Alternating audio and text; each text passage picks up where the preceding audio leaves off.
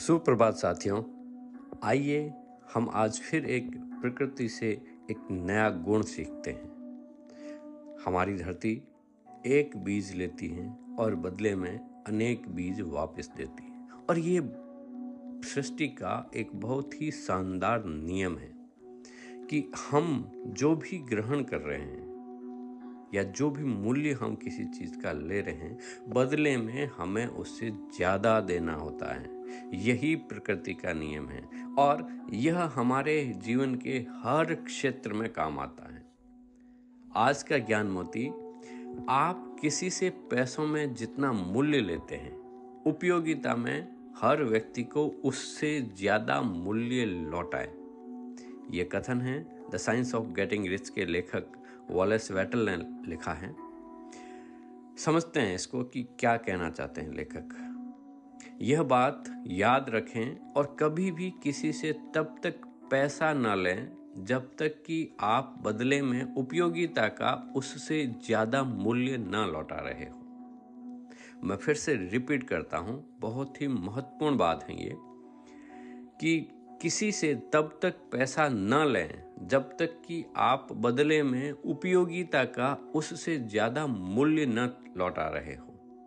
लोगों के जीवन में यह धन के अभाव, नौकरी में असफल अनुभवों और असफल कारोबारों का मुख्य कारण में से एक है। आपको जितना धन मिल रहा है, उससे ज़्यादा मूल्य प्रदान करें। अपनी नौकरी में, अपने कारोबार में और अपने जीवन के हर क्षेत्र में। कितनी शानदार बात ये बताई हुई है साथियों।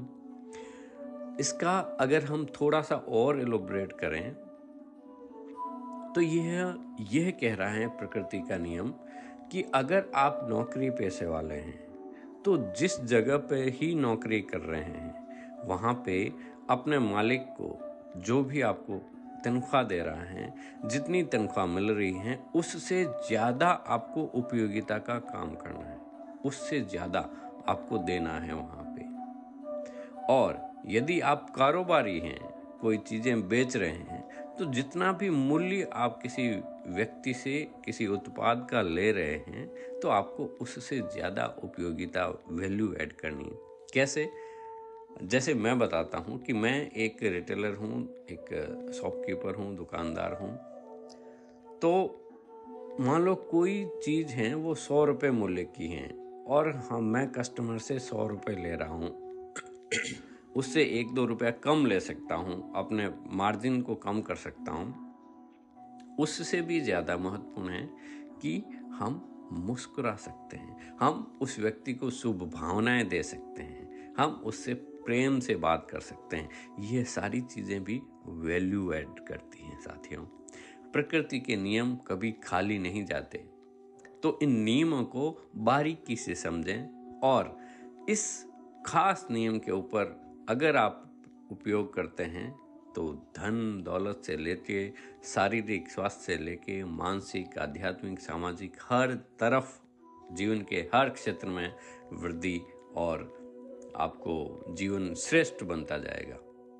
तो बस इस नियम को याद रखें और हमेशा ज्ञान बांटने से बढ़ता है, यह आप जानते हैं। लाइक, शेयर, सब्सक्राइब करें और हँसते रहें, मुस्कुराते रहें, खुश रहें, सुनते रहें motivational talk with Madhukar Mokha. धन्यवाद धन्यवाद धन्यवाद।